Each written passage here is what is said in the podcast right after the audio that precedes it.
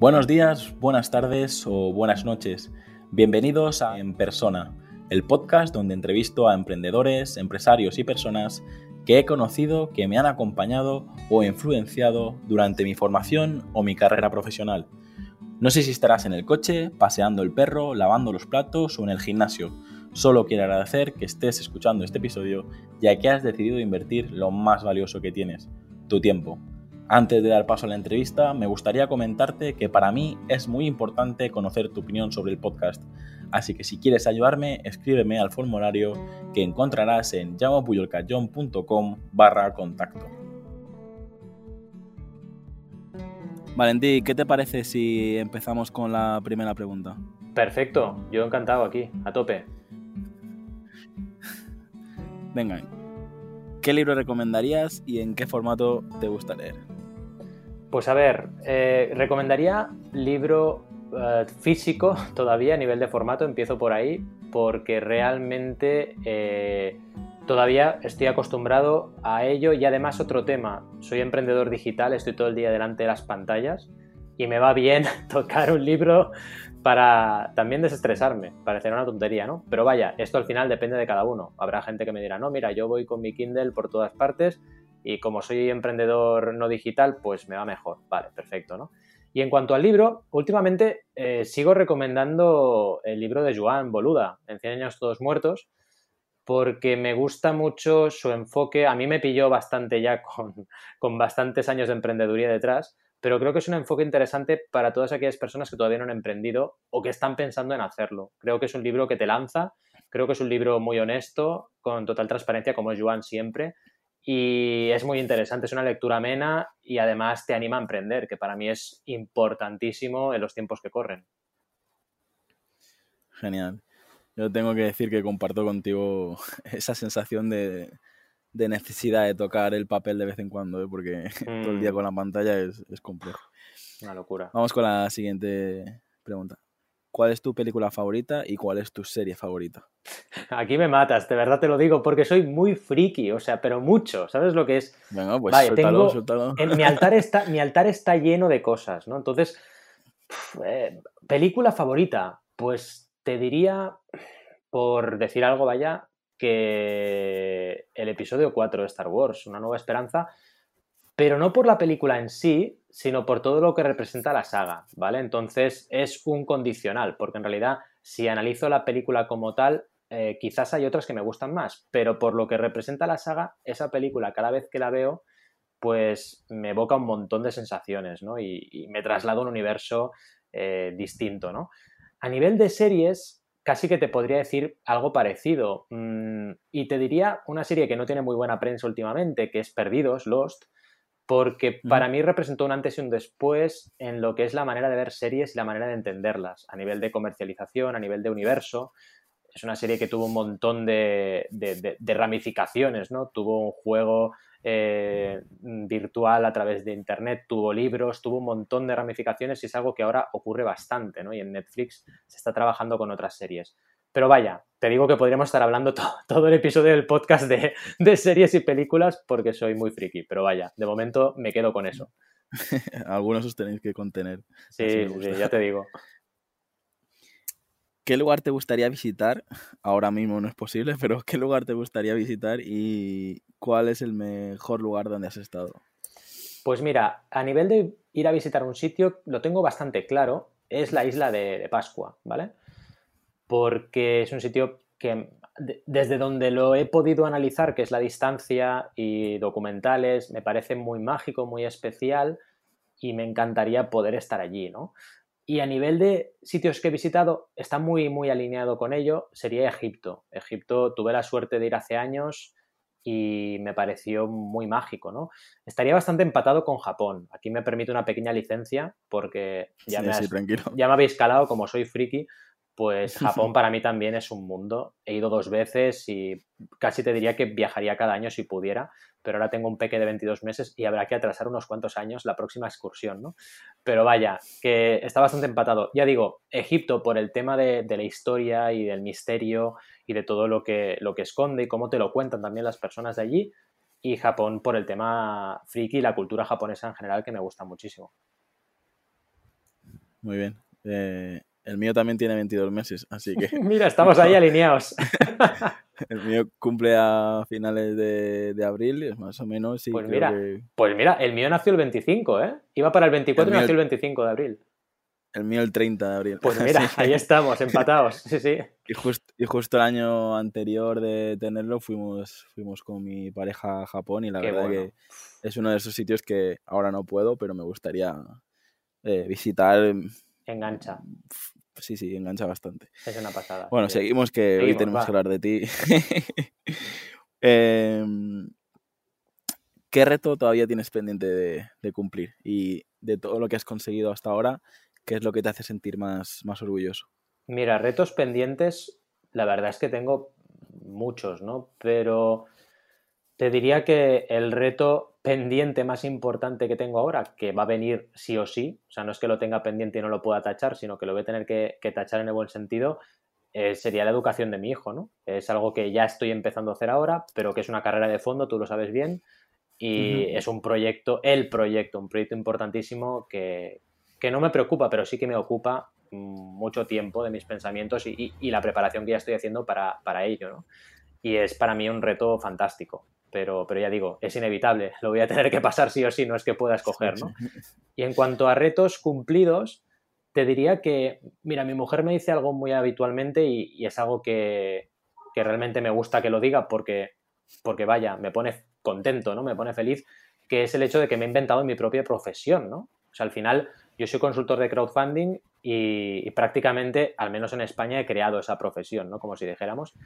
Y es algo muy bonito, porque al final es lo que buscamos todos los emprendedores, crear algo. Yo no he creado una plataforma, la creé en su día, la tuvimos que cerrar, pero sí he creado una manera de hacer consultoría de crowdfunding o de dar servicio en mi sector, ¿no? Y eso es algo que me encanta. Vaya, es a lo que me dedico y, y realmente... te sientes satisfecho, pero también tienes que ser muy consciente de los retos que te esperan, ¿no? Porque esto es un no parar, hay que estar ahí a tope constantemente.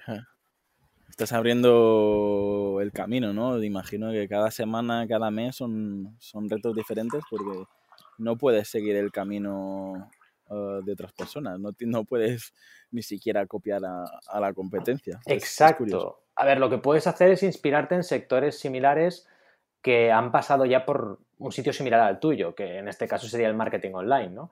Eh, porque, uh-huh. o, o el community management, por ejemplo, ¿no? Que son dos ejemplos de, de sectores que todavía hoy están desarrollándose, ¿no?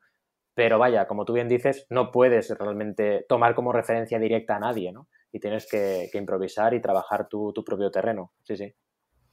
Curioso. Vamos con la siguiente. ¿Qué te gusta hacer con el tiempo libre y con qué te pasa el tiempo volando? Pues mira, voy a etapas. Yo siempre digo que voy a etapas porque como soy un... me gusta decir que soy un hombre de muchas pasiones y es verdad, pues soy cíclico. O sea, hay épocas que me pilla por leer cómics o libros, hay épocas que me pilla con videojuegos, hay épocas que me pilla con películas, hay épocas que me pilla con series, ¿no?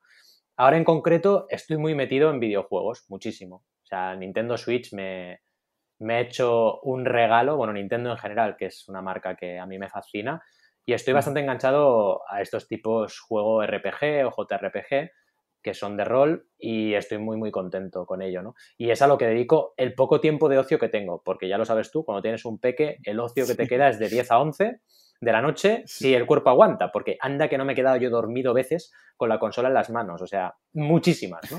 Pero bueno, si el cuerpo aguanta y la energía está fuerte, pues aguanto esos minutillos y tengo ese tiempo de ocio, ¿no? Eh, pero vaya, también me gusta salir a correr, entrenar, estar con los amigos, un montón de cosas, ¿no? Estar con la familia, lógicamente. Y bueno, aunque el tiempo sea finito, una cosa que yo creo que los emprendedores tenemos que aprender a hacer es a bloquearnos el fin de semana para nosotros, ¿no? Y para nuestra gente. Esto es importantísimo porque si no, no recargas pilas nunca y te vas quemando y, y aunque te encante lo que haces, al final acabas quemado si, si no descansas, ¿no?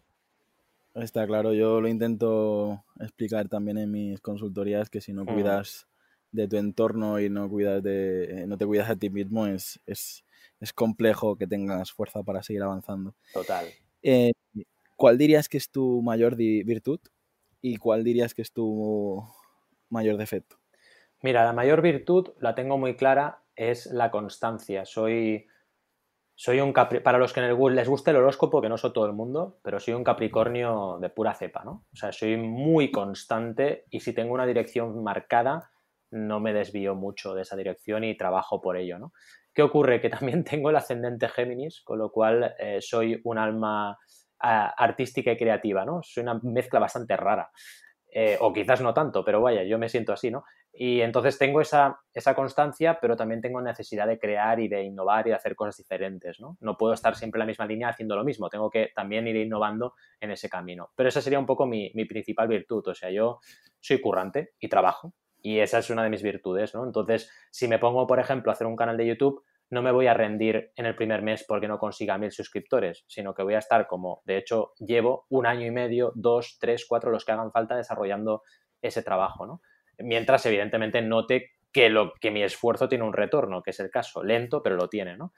Eh, y en cuanto a defecto, te diría que, siempre diría que es el perfeccionismo contra el cual lucho constantemente, y sigo luchando, y es algo que me ha ayudado mucho el hecho de un videoblog eh, que he creado, que estoy de lunes a viernes con un vídeo de un minuto y luego dos vídeos largos, porque no, como tienes poco tiempo para crear el contenido y emitirlo, la perfección la tienes que ir consiguiendo a medida que avanzas, no puedes conseguirlo en el primer episodio, ¿no? Y eso me ha ayudado a hacer frente al, bueno, vale, está bien, pero hecho mejor que perfecto, lánzalo, ¿no? Y estoy en ello, pero bueno, como siempre, todos nuestros defectos siempre tienen que estar en constante revisión y mejora, ¿no? Porque para algo son defectos, tienes que enfrentarte a ellos. Te voy a, si me permites, te voy a hacer una pregunta extra, porque eh, creo que es la, la quinta persona que, que, que me dice esta semana la frase de hecho mejor que perfecto. Sí. Y, y te digo que yo, yo estoy en el momento de ahora intentar crear mi comunidad, de, de ahora... Eh, crear esta constancia en el, en el blog y en los vídeos. ¿A ti no te ha pasado eh, publicar cada semana y que alguien se te queje de decir eh, qué pesado eres, qué contenido sube, cuánto contenido subes? Porque a mí mm. eh, me pasó eso, eh, que a lo mejor estuve una semana eh, subiendo más contenido de lo habitual mm-hmm. y, y como que tuve esa sensación de, de, de, de desmotivación, de decir, coño, Eh, me están cortando las alas con según qué comentarios, que, que en realidad es uno entre mil, ¿sabes? Pero sí, bueno, es que... uno entre mil, ¿eh? Yo al final lo tengo detectado, o sea, en mi caso ese comentario, por ejemplo, todavía no me ha llegado, pero no descarto que me llegue, porque al final emitiendo un vídeo de lunes a viernes diario, dos vídeos largos, eh, haciendo un post, un blog post, metiendo dos capítulos de podcast a la semana, lo que pasa es que yo al final, para empezar, mis blogs, eh, o sea, el capítulo en mi blog y los videoblogs, evidentemente, todos van a Vanacco, pero, por ejemplo, los podcasts tenemos marca separada. Tenemos Mecenas F M y tenemos No Tenemos Jefe, ¿no? Entonces, ahí ya es distinto, porque no... Yo retuiteo, pero no es Vanacco, por ejemplo, quien lo comparte, ¿no? Pero bueno, ¿a dónde voy? Algún día llegará, porque al final trolls hay en todas partes, ¿no? Trolls, cuidado. Yo tengo una manera de, de definir al troll o la troll, ¿no? Pero con cariño, o sea, creo que El troll, el troll muchas veces no tiene la intención de hacerte daño, sino que simplemente suelta lo primero que le pasa por la cabeza, cosa que mucha gente hace, ¿no? Y no pasa nada. Y eso siempre es una, un, un signo de atención que tú debes intentar recoger y mejorar, ¿no? Creo que al final eh, el, el emitir contenido constantemente es algo a lo que estamos bastante, eh, digamos... condenados todos los que creamos contenido, porque al final las redes sociales, los algoritmos, eh, todo está preparado para que cuanto más crees y más constante seas, mejor te posiciones. O sea que al final, a no ser que tengas muchísimo dinero y puedas invertir en ads muchísimo, tienes que ir creando contenido de forma bastante constante y regular, ¿no? Y si puede ser diaria, mejor. Lo vemos en YouTube, lo vemos en Facebook. Así que sí, estoy contigo. Te pueden venir esos comentarios si te vienen, pero es lo que hay, al final tienes que superarte a ti mismo y, y frenar y conseguir superar ese freno. El otro día, por ejemplo, me ponían en un comentario de YouTube, ese típico comentario, ¿no? Me decía, uy, eh, qué bueno tu contenido, has cogido una web y la has comentado, ¿no? Y en plan, dices, sí, o sea, en el fondo es gracioso el comentario, porque claro que cojo la, la web y, y la miro de arriba abajo, pero estoy aportando a cada frase que digo, ¿no? Porque estoy cambiando de pantalla, poniéndote ejemplos, analizando el contenido, pero su intención, su manera de decirlo, eh, pues te queda como grabada en la cabeza, ¿no? Como que, ¡ay! Pero en realidad es, es positivo si lo sabes mirar, ¿no? Porque es, vale, eh, intenta siempre que haces una referencia a un contenido que ya existe, pues aportar valor, ¿no? Es como sigue en ese camino, ¿no? No, no te dejes vencer. Pero vaya, me parece súper interesante tu, tu apreciación y tu pregunta, porque los, genera- los que generamos contenido, los generadores y generadoras de contenido, tenemos que estar ahí también, venciendo esa, esa resistencia que a veces existe en, en, la, en la red de redes, ¿no? No, yo he continuado creando contenido y, y, eh, y sinceramente en, en más de dos semanas solo fueron esos primeros, ese primer comentario durante los primeros días, pero supongo que también depende del canal en, en que lo publicas, no es lo mismo mm. tu Facebook personal que LinkedIn y luego también eh, al público al que te diriges. Pero bueno, eh, vamos a, voy a intentar reconducir la, la entrevista que, que ya te digo que me quedaría hablando toda la tarde contigo, pero vamos a intentar reconducirla. La siguiente pregunta es, ¿qué vicio tienes que nos puedas confesar? Uh-huh. Que bueno, ya has comentado el tema de los videojuegos y tal, pero no sí. sé, hay gente que también habla de temas gastronómicos, no sé si hay algo que, que puedas eh, uh-huh. compartir. Mira, que, que sea. La gastronomía, te, no, te voy a decir un vicio, que además no es el de los videojuegos, un vicio del cual todavía no hemos hablado y que tengo es la música en directo. Soy un auténtico apasionado de música en directo. Además, la música, la gente que me sigue en el videoblog ya lo sabe. Tengo bastante preferencia por el rock y el rock duro y el heavy metal también, ¿no? Eh, dicho esto, cualquier concierto al que me invites o al que me propongas ir, es bastante difícil que te diga que no, porque es que me mola la música en directo en general, ¿no? De hecho, con esta crisis que hemos tenido del coronavirus, una de las cosas que más me han fastidiado es que me cancelaron un concierto, ¿no? De momento, ¿no? Eh, hay cosas mucho más graves que yo, ¿no? Por supuesto. Pero vaya, que sí, sí, es un vicio confesable el de la música en directo en mi caso, sin duda. Pues, mira, más apropiada es la siguiente pregunta. ¿Qué canción escucharías para, para recargarte de energía? Pues mira, en ese sentido, eh, vaya, hay muchas canciones que me cargan de energía o me recargan de energía. Creo que para comentar una canción bastante mainstream y que creo que la gente va a saber apreciar así al vuelo, te diría que Enter Sandman de Metallica, el primer corte de, del Black Album, es una canción de thrash metal muy potente, con, un, con una progresión inicial también muy enérgica y que es bastante difícil no acabar moviendo el esqueleto con esa canción y, y te carga un montón las pilas, sin duda. Muy bien. ¿Qué dirías que es... ¿Qué es para ti la felicidad? Para mí la felicidad es equilibrio, equilibrio, sin duda. O sea, felicidad no es ni tener mucho dinero y poco tiempo, ni tener mucho tiempo y poco dinero, ¿no? Para mí, vaya, al menos. Eh, hablando de, las, de los vectores tiempo y dinero, ¿no? Que hay muchos más, como claro. la salud, como otros aspectos, ¿no? Es equilibrio en todo aquello que te importa, ¿no? O que necesitas como recursos, ¿no? Eh, y ahora, por ejemplo, yo uno de los retos que me planteé este año y que estoy cubriendo bastante bien, y seguro que tú coincides conmigo en este reto, es el, el equilibrio, la conciliación con tu familia, ¿no? Cuando tienes un peque, te das cuenta de lo importante que es el tiempo, valoras mucho más el tiempo y, evidentemente, eh, tienes otras prioridades y tienes que, que, que organizar y reorganizar tu time blocking para conseguir pasar más tiempo con esa personita, ¿no? Y, y en ese sentido te reequilibras, porque lo que a lo mejor hacías hace dos años cuando no estaba esa personita, no lo haces ahora, porque hace dos años tu situación era diferente y estabas equilibrado conforme a la situación que tenías en ese momento, ¿no? Y es un reequilibrio constante. Cuando ese equilibrio se rompe, o, o al menos no está en su, en su balanza, en mi caso, no me siento feliz o me siento mal. Es la frase típica de Steve Jobs, ¿no? Que decía que cada vez que él se levantaba, se miraba al espejo, y si pasaban unos días que se miraba y decía... no me apetece o, o, o no estoy contento con lo que estoy haciendo, algo estaba fallando, ¿no? Y, y es una autoedición, una autoconsultoría que tienes que hacerte constantemente. Yo tengo que decir que, que justo cuando mi mujer está embarazada, creo que empecé a descubrir a, a Joan, y una de las, de las cosas que me aportó Joan Boluda es El, el pensamiento de si él tiene tres y puede, yo también puedo con uno, ¿no? Es mm. un poco la sensación que tenía al principio.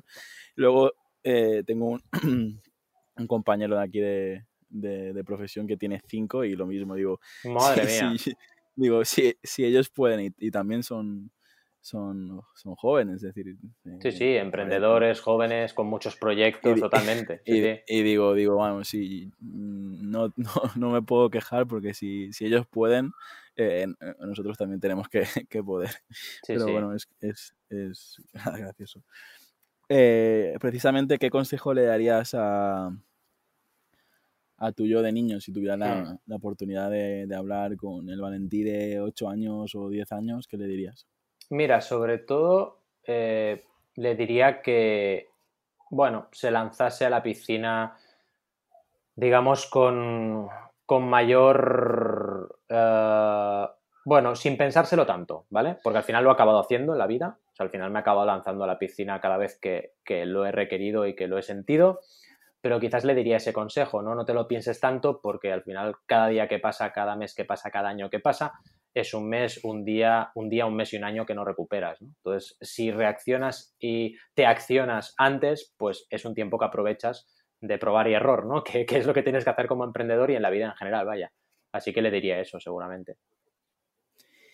Y a tu yo del futuro, es decir, eh, si tú pudieras congelar un mensaje y reproducirlo con ochenta años, ¿qué, qué te dirías? A ver, claro, ver, imaginarme qué le diría a mi yo del futuro es complicado, ¿no? Porque seguramente le diría, espero que lo hayas hecho bien. Le diría algo así, ¿no? Porque poco más, ¿no? Eh, en plan, bueno, espero que, que te sientas bien, que te sientas equilibrado, feliz, eh, contento y que estés en paz, básicamente, ¿no? Que, que es lo que persigo en mi día a día, vaya. ¿Y cómo crees que será...? ¿Cómo crees que será el futuro? Eh, hay gente que, que habla de coches voladores, hay gente que habla de, de bueno, tema del medio ambiente. Eh, ¿cómo, cómo ves que, que va a avanzar todo? Mira, yo... Además estamos en un momento en que esa pregunta es piel de gallina, ¿no? Porque estamos ahora sí, sí. en plena crisis del coronavirus y, y vaya, es eh, hace te hace pensar, ¿no? Yo, de hecho, ya, ya he hecho un clic eh, a nivel de... de, de conciencia en ese sentido. Soy una persona que mantengo una dieta vegana desde hace ya eh, cuatro años aproximadamente, vegetariano desde cuatro y medio aproximadamente. Mm, soy consciente de, de cómo está el patio e intento tomar las medidas que puedo dentro de mi humilde aportación a este planeta para intentar minimizar o, o reducir eh, el cambio, ¿no? Y creo que el futuro... Mm, tenemos un poco, ahora mismo tenemos un poco la moneda girando y, y hay que ver si sale cara o sale cruz, ¿no? Y lo único que podemos hacer es eh, bufar o soplar desde, una, desde un lado y desde otro para intentar que gire hacia donde nos interesa a todos, ¿no? Que es el, digamos, sea cara o sea cruz, es la parte de la moneda que, que nos permite seguir vivos como civilización. Y así de, así de, de serio me pongo, porque creo que estamos en una situación en la cual nos estamos jugando nuestra supervivencia, ojo, no como especie, lo dudo, de decir como especie es ser demasiado egocéntrico, pienso, pero sí como civilización, es decir, si no hacemos las cosas bien, como ha pasado anteriormente con muchas civilizaciones, la nuestra va a pasar a la historia, ¿no? Y, y eso es lo que pienso que ahora tenemos, sobre todo, eh, a nivel de, de ser conscientes de, de lo que está pasando, ¿no? Y en cuanto a acciones en concreto y, y lo que va a pasar, estoy convencido que que ya están habiendo cambios y van a seguir habiendo cambios para que eso se consiga, y Internet juega un papel fundamental para poder intentar eh, la economía, pues reajustarla y sobre todo ajustar recursos y, y poder hacerlo todo más sostenible, y luego la energía, ¿no? Que es algo básico, que tenemos que empezar a dejar de depender tanto de energías eh, fósiles y empezar a movernos hacia otro tipo de energías mucho más sostenibles, ¿no?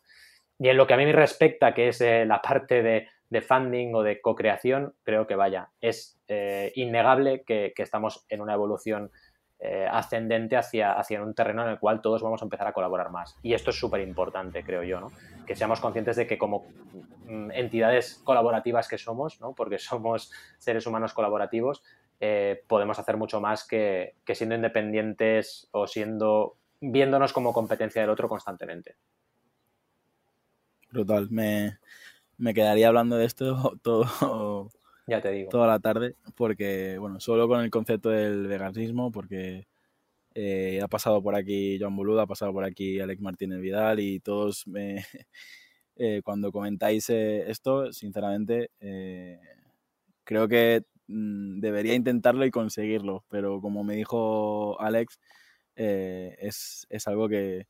que no se intenta, o lo haces o no, o no lo haces, pero sí. A mí, no sé, con, creo que es algo que, que también te, se, se tiene que educar y, y, y creo que me tengo que hacer un gran esfuerzo para, para poder llegar a, a conseguirlo, no sé, es, supongo que se ha ayudado a alguien o a alguien de tu entorno, tu, tu pareja también es vegana, si se puede preguntar. Mira, en mi caso, eh, lo que ocurrió es que mi pareja siempre había tenido una sensibilidad muy fuerte por los animales. Bueno, ya sabes que al final hay tres grandes, grandes motivaciones para un vegano o una vegana, que es el medio ambiente, que ya lo hemos tratado, el tema de los animales, la ética, o llámalo como quieras, eh, con los animales, o la sensibilidad con los animales, y en tercer lugar la salud, ¿no?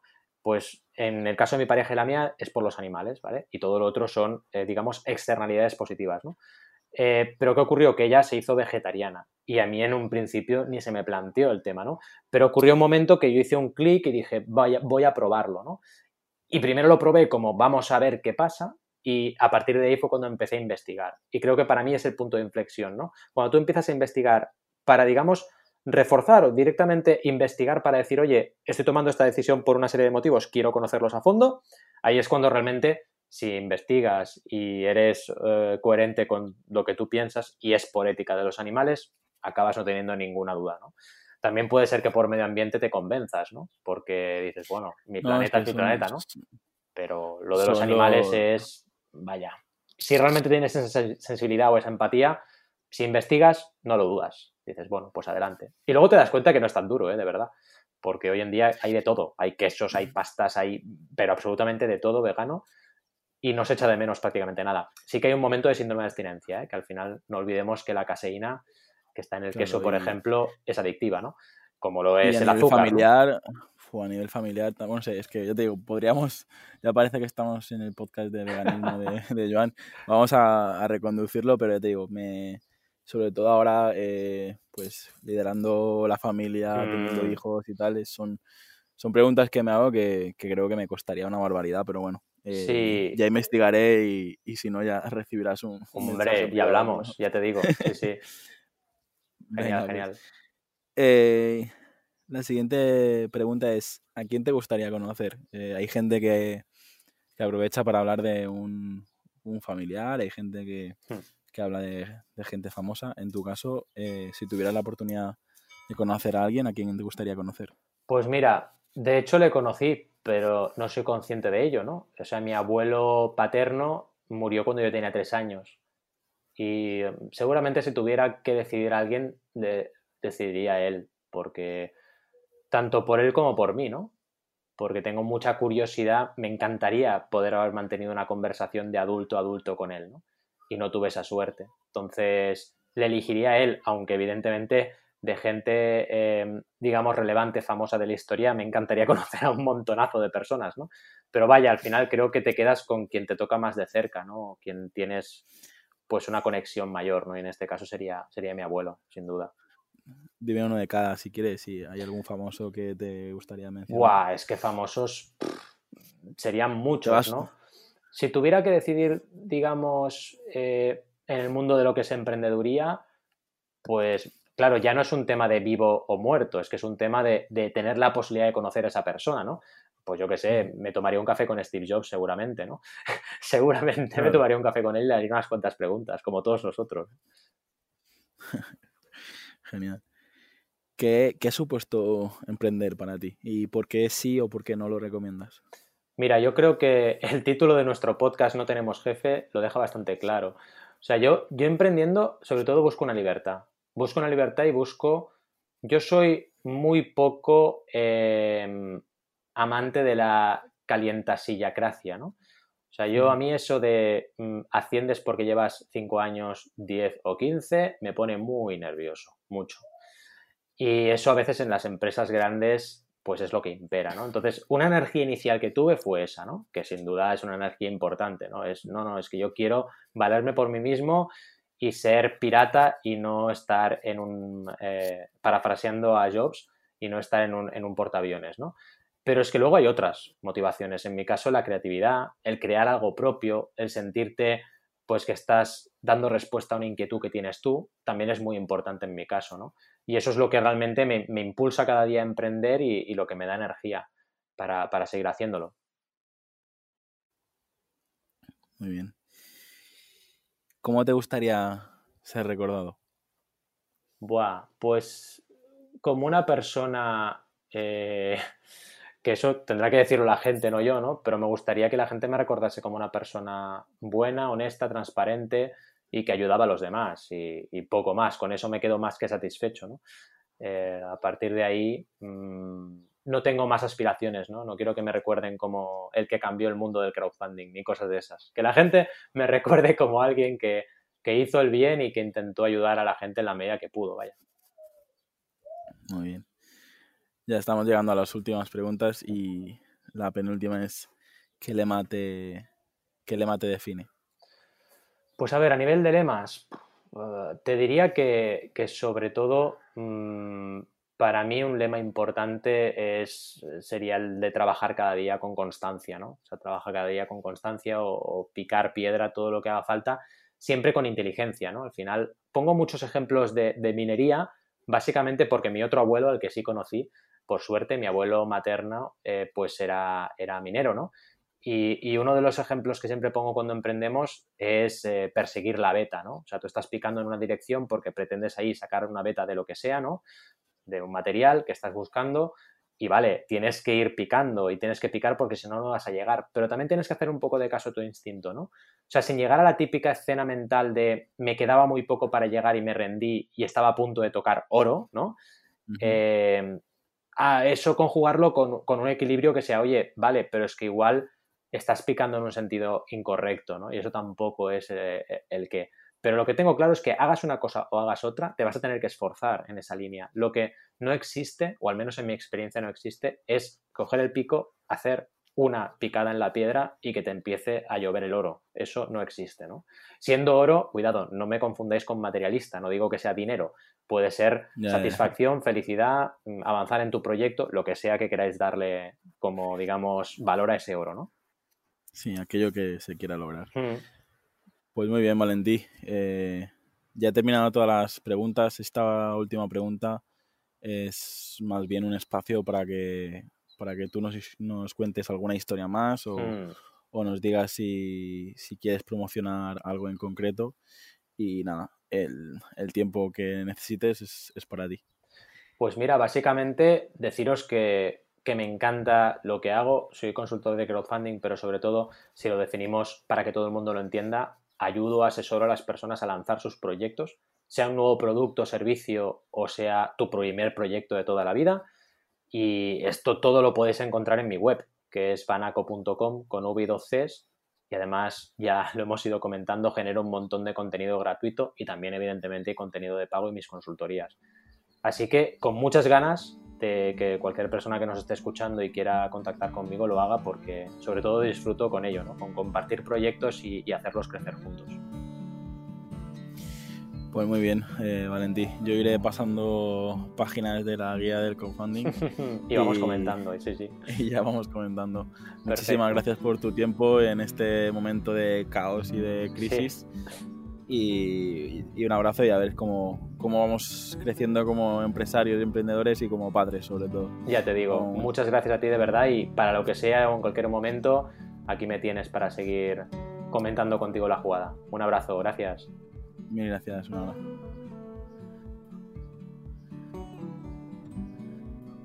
Hasta aquí el episodio de hoy.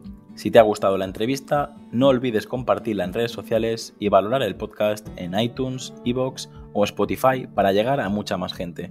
Recuerda, para enviarme tu opinión sobre el podcast, escríbeme al formulario que encontrarás en jaumopuyolcanchon.com barra contacto.